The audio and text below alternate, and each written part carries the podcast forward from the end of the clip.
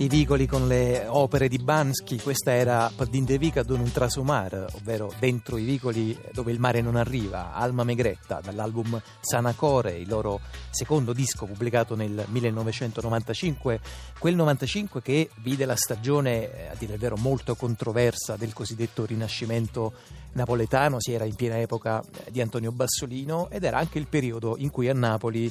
operava come sovrintendente Nicola Spinosa. Buon pomeriggio. Buon pomeriggio a lei e agli altri che ascoltano. Nicola Spinosa, che tra le altre cose è stato anche eh, lo storico, direttore eh, del Museo di Capodimonte, ora a Capodimonte è in qualche modo ritornato, in pratica è nella commissione, nel board, come abbiamo imparato a dire, che affiancherà il nuovo direttore del museo Sylvain Bellanger, uno storico dell'arte francese.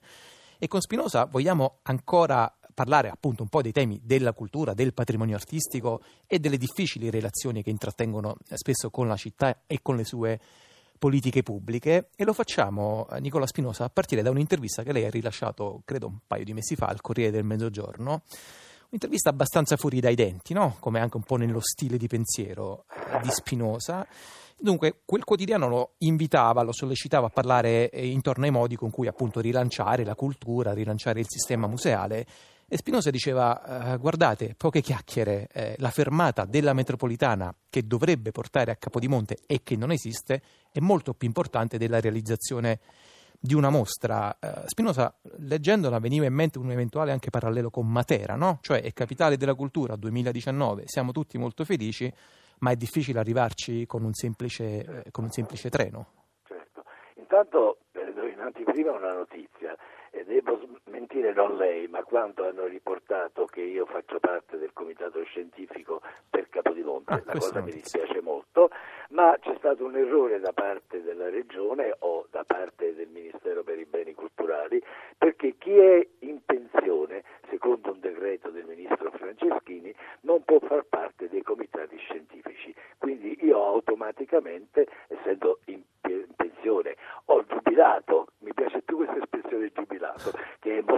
ironica, non, posso, non potrò far parte di questa commissione. Non so se è bene per il Museo di Capodimonte, visto che io non ho un buon carattere, o se è bene per me perché così potrò operare più liberamente da fuori del Museo di Capodimonte. Ma detto questo, veniamo all'argomento. Effettivamente Capodimonte è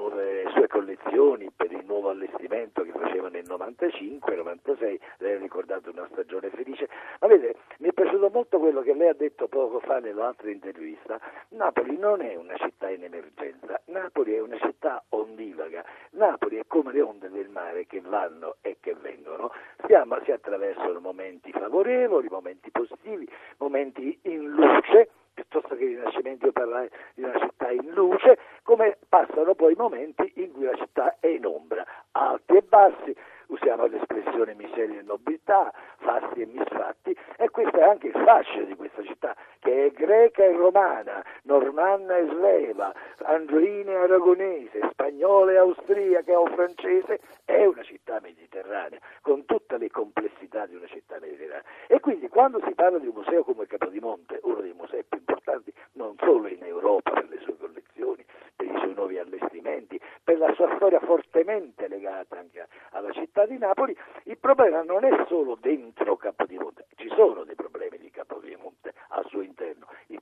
personale che ormai è invecchiato e non è sufficiente, le risorse finanziarie che dovrebbe dare lo Stato e che non, sono, non ci sono, qualche direzione o qualche gestione non proprio attenta e oculata alla importanza che Capodimonte ha non solo in sé per sé, ma per la stessa città di Napoli, oltre che per la cultura in genere. Bene, il problema è che Capodimonte non lo conoscono per primi i napoletani. Se non si fa qualche evento, una grande mostra, che però ha il tempo di una grande mostra, le spase di un mattino, diciamo così, Capodimonte non è conosciuto, non è conosciuto perché è difficile raggiungerlo, perché è in una zona dal punto di vista sociale, economico estremamente degradata. Quando io ho detto cerchiamo di raggiungere più facilmente Capodimonte, non l'ho fatto solo per Capodimonte, perché una metropolitana che passa sotto il bosco di Capodimonte e non si ferma, fermandosi certamente rende più facile, agevole il rapporto tra i visitatori, il pubblico e il museo. soprattutto collegandolo facilmente quindi con il museo archeologico, con Palazzo Reale che adesso avvicina una fermata della metropolitana, ma mi pongo il problema del territorio circostante Capodimonte, che è degradato, non ci sono alberghi, non ci sono ristoranti. Bene, io penso sempre a Guggenheim, forse sarà una mia fantasia, una mia utopia. Il quartiere in cui è nato il Guggenheim a Bilbao era tra i più degradati di una città industriale, difficile, che per certi aspetti era molto simile a Napoli. Bene, la costituzione, la fondazione del Guggenheim a Bilbao ha risanato dal punto di vista sociale, con ricadute economiche importanti, il quartiere intorno al Guggenheim. Bene, se fosse stato possibile raggiungere facilmente Capodimonte, si sarebbero create opportunità, necessità di piccoli alberghi, bed and breakfast, piccoli ristoranti, e quindi anche il quartiere stesso tra Miano e Ponti Rossi si sarebbe forse. Che poi Spinosa è lo stesso, lo stesso tema che eh, si può per esempio paragonare a Pompei, no? cioè delle centinaia di migliaia di visitatori eh. che ogni anno visitano Pompei, soltanto lei, se non sbaglio il 6% il resta a dormire a Pompei e, e invece il no, restante 94% va in via. riportato subito dopo a Roma. E il problema di tutti i siti eh,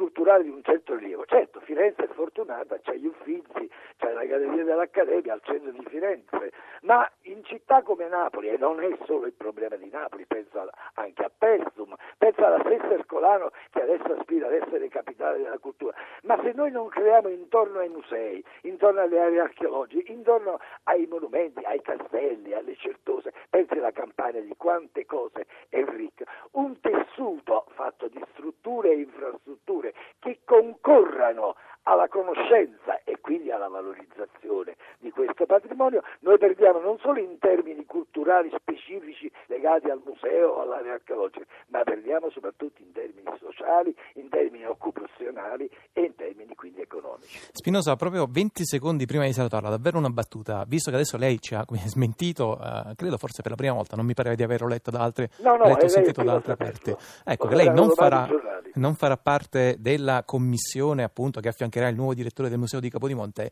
però appunto diciamo, eh, visto che lei ha una uh, riconosciuta e specchiata storia di direttore di Museo di Capodimonte, che cosa consiglierebbe al nuovo direttore se dovesse proprio fare una sola, una singola azione? Io penso che questi nuovi direttori che sono stati da poco nominati con questo pseudo concorso nazionale o internazionale che sia, avranno problemi enormi. Intanto vengono soprattutto quelli che vengono dall'estero, gli stranieri, non hanno esperienza di direzione di un grande museo come Capodimonte, ma la stessa cosa è per gli Uffizi o per Brera, avranno grandi problemi perché purtroppo si è parlato molto, ma parlato di autonomia. In sostanza questi direttori avranno a che fare con normative, con leggi che sono le stesse di prima della cosiddetta autonomia, quindi avranno problemi di un personale invecchiato che va in qualche modo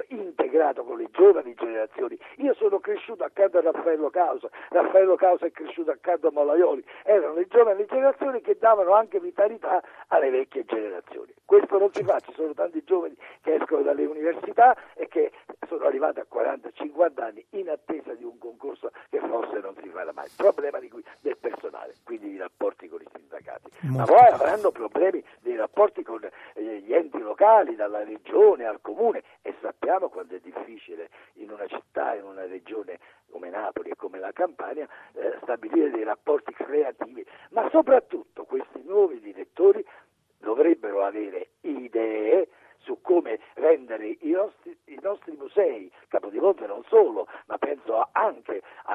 musei, strumenti di crescita, prima ancora che culturale, di crescita civile. Insomma, siamo, siamo sempre lì. Con la scuola, concorso con l'università, concorso con le altre istituzioni culturali, ma per avere delle idee bisogna prima conoscere la storia della nostra città, del nostro territorio e anche dei nostri musei. Allora, io intanto ringrazio davvero molto Nicola Spinosa per appunto anche aver aperto ulteriormente il discorso che abbiamo eh, instradato in questa prima parte eh, del nostro eh, pomeriggio e appunto insomma il museo eh, di Capodimonte in qualche modo andateci ugualmente.